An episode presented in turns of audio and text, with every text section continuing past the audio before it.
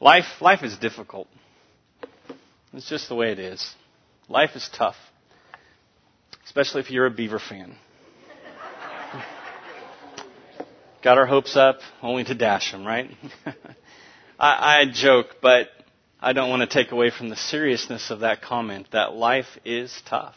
It is. Life's difficult and, and all of us have different seasons of life that don't treat us as well as we would like.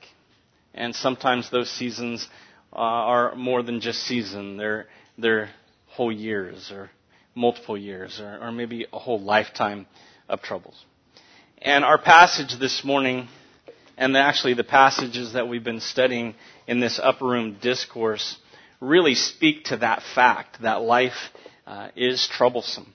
And it says it very, Jesus repeats those words often, that uh, life, life, life stinks sometimes.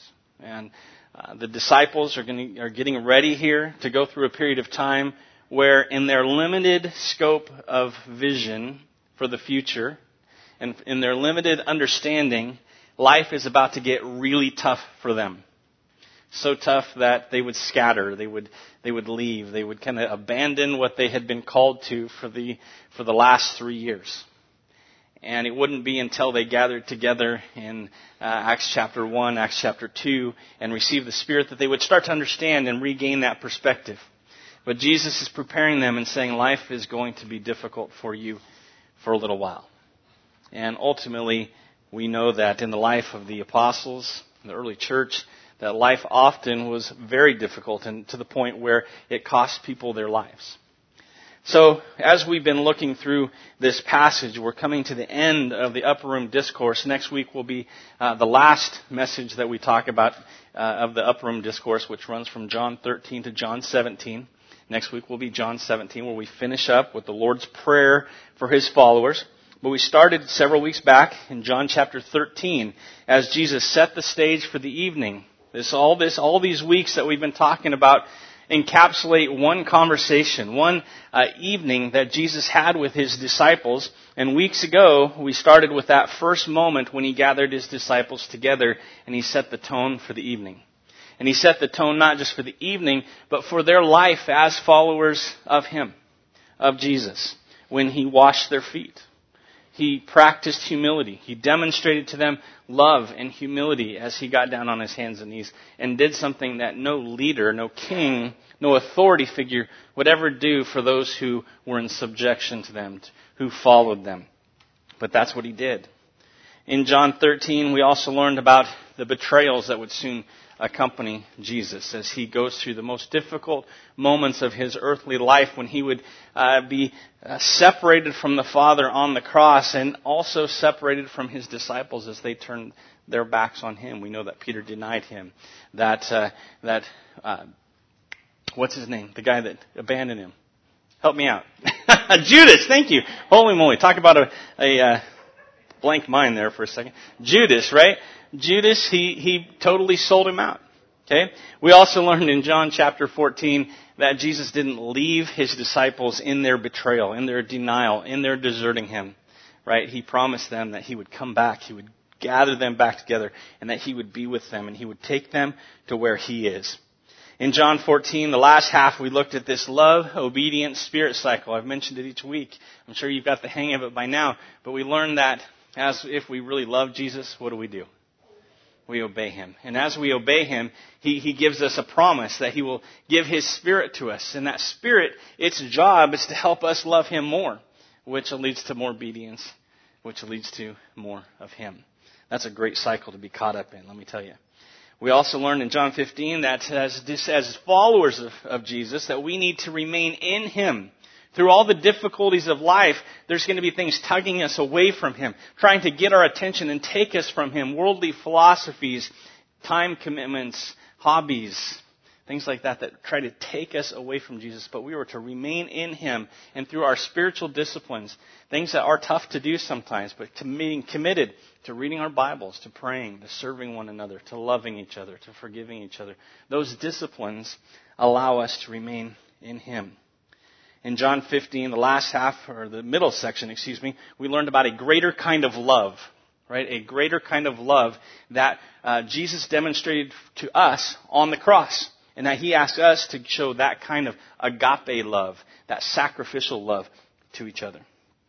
And then the last part of John 15, uh, he reminds us, he tells his disciples that the world is going to hate them. And it's going to hate them for a variety of reasons. And we talked about some of those. Just that Jesus represents an authority in their, in their lives. And people rebel against authority. And so they don't like that what Jesus calls them to do is different from maybe what their natural desires are to do. Okay, but the world will hate us. Sometimes it's a result of our own actions. Last week we learned how the Spirit is out there and Jesus has offered to pour it upon us and we need to thirst for that Spirit. We need to desire it and, and uh, like being dehydrated and desiring water, we need to desire the Spirit.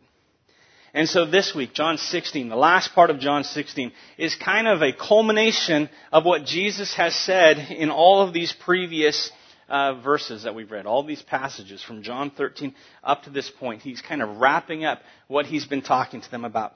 So today we're going to read John 16 through 33. And we're actually going to skip a few verses in the middle for the sake of time this morning.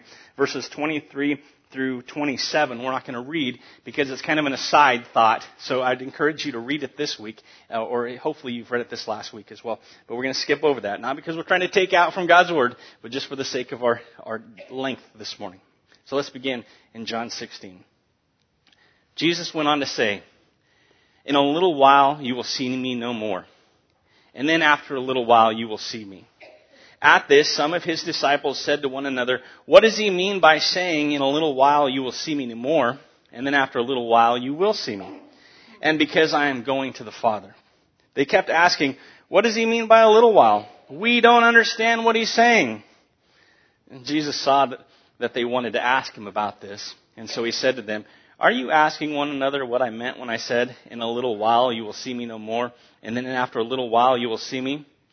Very truly I tell you, you will weep, you will mourn, while the world rejoices. You will grieve, but your grief will turn to joy.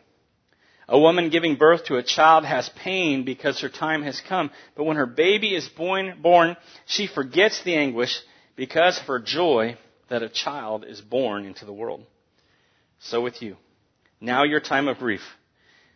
But I will see you again and you will rejoice and no one will take away your joy. Picking up in verse 28. I came from the Father and I entered the world. Now I am leaving the world and going back to the Father. Then Jesus' disciples said, now you are speaking clearly and without figure of speech. Now he can see that you know all things and that you do not even need to have anyone ask you questions. This makes us believe that you came from God. Shake our head at that, right? Do you now believe? Jesus replied. A time is coming, and in fact has come, when you will be scattered, each to your own home. You will leave me all alone. Yet I am not alone, for my Father is with me. Here's our key verse this morning. Verse 33. I have told you these things, so that in me you may have peace. In this world you will have trouble, but take heart. I've overcome the world. Take heart. I've overcome the world. Eight times so far in this upper room discourse from John 13 to this point in John 16. Eight times in John 13, 33, 13, 36, 14, 2 through 4, 14, 18 and 19, 14, 28. You get my picture? Eight times. Uh, Jesus has told them and he has warned them that he's leaving them. Eight times. He said it over and over and over again. And here we have in this passage a final reminder of his prior warnings that he will be leaving them. So what is he doing? Why has he been preparing them? Why has he been warning them so often of what is to come? Throughout John 13 through 16, Jesus tells his disciples why he has been telling them these things. In John 13:19, he says that he's telling these, him, them these things so that they will believe in him. In John 14:29 again, he says, "I'm telling you these things so you will believe." In John 15 and 11, he says, "I'm telling you these things so that your joy will be complete." And in John 16 verse 4, last week's, he says that I'm telling you these things so that you will remember that he warned you about them. So now we have John 16 verse 33, which is the verse we're going to focus on again this morning. He gives them a final reason. He says, I have told you these things. Why? So that they could have peace. He's reminding them, I have told you all of these things, everything that I've done for you this evening. Everything from the moment I came in this doorway and you followed and I had you sit down and I washed your feet to every warning I've given you, every bit of encouragement that I've shared is for one purpose. It's so that you will have peace. After he's told them the world is going to hate them, you will have peace. After telling them that he's going away, you will have peace after throwing their equilibrium completely off kilter, after washing their feet and completely confusing them, after destroying their preconceived ideas of what it meant to be a follower, to be a disciple. He says, the reason I've done this is so that you will have peace. In John 14:27, we read that he said, "My peace I leave with you, my peace I give to you." So where does this peace originate? That verse tells us we're at. So that in Him you might have peace. So why do we need this peace? He, he says that that's the purpose. He came to give peace, but why? Well, he answers that question. Why? So that, uh, because you will what? Have trouble. Okay? You will have trouble. It's a guarantee. Like I said earlier in, the, in my message, uh, as I introduced everything we will have trouble. There's going to be seasons of our life. There's going to be whole portions of our life. Maybe our whole life will be filled with trouble.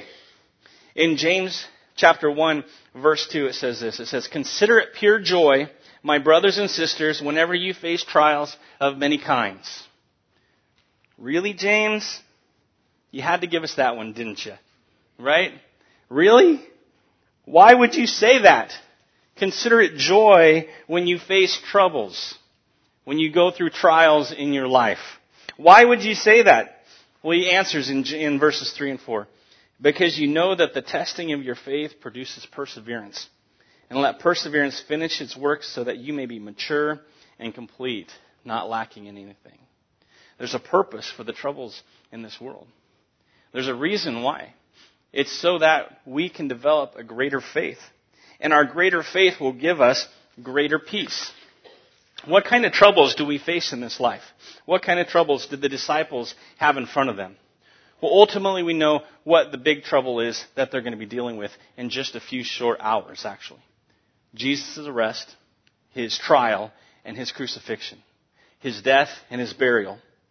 And then ultimately, thankfully, we know the end of the story that he would rise again. But at this point, they didn't know about that. All they knew of that something bad was, was coming in front of them. We also know what kind of trouble that they have. They would have trouble from the world. The world would hate them. Ultimately, in the lives of the disciples and the apostles, it would lead to their deaths. There would be persecution of all believers, especially early in the early church. But that persecution hasn't stopped, right? It's continued to this day. There's people across the world and around this world that are still persecuted today. So trouble that is promised in this verse continues in the lives of, of the believers today. We know that trouble sometimes is life issues. I'm sure there are people in this room who have suffered uh, job loss, that have addictions, or are facing discouragement. Sometimes life just brings with it troubles. Sometimes they originate in our own family divorce or abuse, maybe disappointment from children who haven't uh, gone the, down the path that we've wanted. Maybe we've been let down by other people. Sometimes our trouble comes from our relationships. Either unhealthy relationships or relationships that have deteriorated, relationships that have ended cause us trouble. Uh, difficulties in jobs sometimes originate from our relationships with our coworkers and our boss. Sometimes our troubles are from illness, sickness, disease. And sometimes it's from tragedy. Like I've shared, my family has had its share of tragedy this year. So this has been a season of discouragement in that regard, a season of trouble for my family. But God is offering us peace even in the midst of that tragedy. And that's why he says in the next part, he says, uh, I have told you these things so that you may have peace. In this world you will have trouble, but take heart. Okay? Take heart, or in other words, be courageous. In Matthew chapter 14 verse 27, it says, But Jesus immediately said to them, Take courage, it is me. It is I, don't be afraid. Take courage. I found that interesting as I was reading that because it doesn't say work at it and develop courage, right? It doesn't say practice it until you get it right, right? It doesn't say take a class on how to become courageous or that follow this equation and if you do this and then you do this and then you do this, then you will be courageous. What does it say? Take it. Take hold of it. Grab it. It's a mindset. Decide to be courageous. We have the truth. We have the creator of everything that we know on our side, and he's telling us to be courageous because he has given us that ability. Okay? Because he has dealt with every issue that we could face. We're on the winning side. We know how it all ends because he has overcome. He has defeated death. And just like that song we sang just a little bit ago mentions both of those things. Jesus has overcome. Jesus has defeated death, which means that we should have no fear because we know where we're going. Take hold of courage. I have told you these things so that in me you may have peace. In this world you will have trouble, but be courageous and take heart. Grab it because he has overcome. He has overcome. How has he overcome? What do you think? He's about to show the disciples, right? He's about to demonstrate the way that Jesus overcomes through the cross. That's why we're here this morning, because of the cross, because of what Jesus did that night, that next day on the cross. By dying and defeating death. He has overcome death. In 2 Timothy 1 verses 12, it says, But now it has been revealed by the appearing of our Savior Christ Jesus, who has abolished death and brought life in immortality to light through the gospel. Jesus abolished death. In 1 Corinthians chapter 15 verse 5 it says, Where, O death, is your victory? Where, O death is your sting. It has no victory. It has no sting because of what Jesus accomplished on the cross. It follows that up in verses 6 and 7 when it says, The sting of death is sin, and the power of sin is the law. But thanks be to God who gives us victory through our Lord Jesus Christ. We can be courageous because the victory was handed to them, to us. It's like a football game, right? Okay, when you go and someone said, hey, I've already won the game, mark up the W in the win column. It's already been taken care of, already dealt with it. Okay, that's what Jesus has done for us. He's taken care of sin, He's taken care of death, and He's given us the victory. See, we can take heart, we can be courageous when we know the victory has already been won. So what's the, re- what's the result? What, what happens as a result of Jesus overcoming? Well, we have an eternal relationship with Jesus. We have an eternal relationship with God, the creator of all things himself. In Romans 5:18 it says, "The spirit you received does not make you slaves so that you live in fear again, rather the spirit you received brought about adoption to sonship, and by him we cry, what? Do you know the end of that verse? What do we cry? Abba, Father. Okay, we have a relationship that isn't just a, hey, I know him, he's a good guy. Right? I know that God, he's, you know, he's, he's fair. he's done great things. No. I know him like I know my father. Okay? He's taken me in. He's made me his. He's called me his son. And I can call him father. And read that verse again. If I can find it in my notes. I have told you these things so that in me you may have peace. The victory has been won. You don't have to worry about it. In this world, you will have trouble, but that trouble doesn't compare to anything that I offer you. Take heart. The victory is won. I've overcome the world. I hope that encourages you. I hope that helps you because with that knowledge, we can face anything that this life has to offer. We get cancer. that stinks.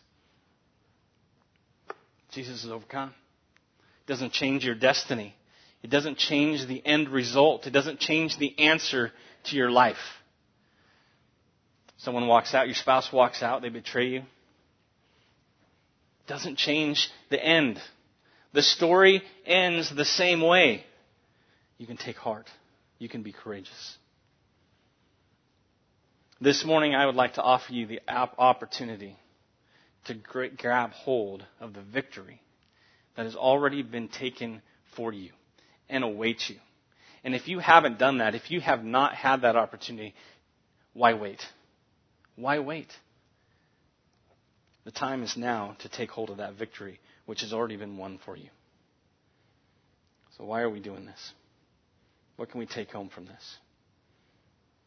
Well, there's a reason that we're memorizing John chapter 15, verse 12. Let's say it together right now. Here we go. My command is this love each other as I have loved you. John 15, 12. One more time. My command is this love each other as I have loved you. John 15, 12. How is this world going to know that the victory has been won for them if we don't love them like He loved us? Will it know? The non believers out there, the people who don't follow Jesus, who don't read their Bible, who don't have any concept of what living a spiritual, Christ centered life is about, how will they know that the victory has been won if we don't practice this verse right here? They won't. That's the answer. So why do we memorize John 15:12 so that when we have the opportunity to love someone like Christ loves us, we'll take it because that verse is here and that verse is here. Here's the next one. Make a list of the things that are troubling you. I want you to pray about these things that you've listed each day. God wants to hear from you. That burden that's on your heart is on His heart too. And He's told us, bring it to Him with prayer and supplication. Make your requests known to God. Pray for those things. Pray for those people that are troubling you. Maybe not just things, right? Maybe a situation in your life. It may be a relationship. It could be all those things that we mentioned earlier that cause us trouble. Make a list of those things and pray for them this week. The victory has been won, and you can take courage. You can be bold because it's, it's done. The, the, the story has been written. Your story has already been written. And it's a matter of what you're going to do with it now. Let's pray. God, we love you so much. And we're so grateful that there's a battle out there that needs to be fought, but you've already taken care of it. You've already fought it. You've already defeated the enemy. And because of that, Father, we get the results. We get the benefit. And I just pray, Father, that that benefit of eternal life in you the benefit of, of freedom from the pressure of this world, the troubles of this world, will, will motivate us to share that fact, that love, with everybody else in our lives. And help us to be people that are patient and loving and caring and kind and generous this week. Father, this week is a great opportunity as we enter the holiday seasons to be kind and loving to our community. And I just pray, Father, that as a result of the victory being won for us, we will share that with this community. Because being thankful for the things in our life are one thing, but being thankful for what you offer is what really matters. Please bless us. In Jesus' name we pray. Amen.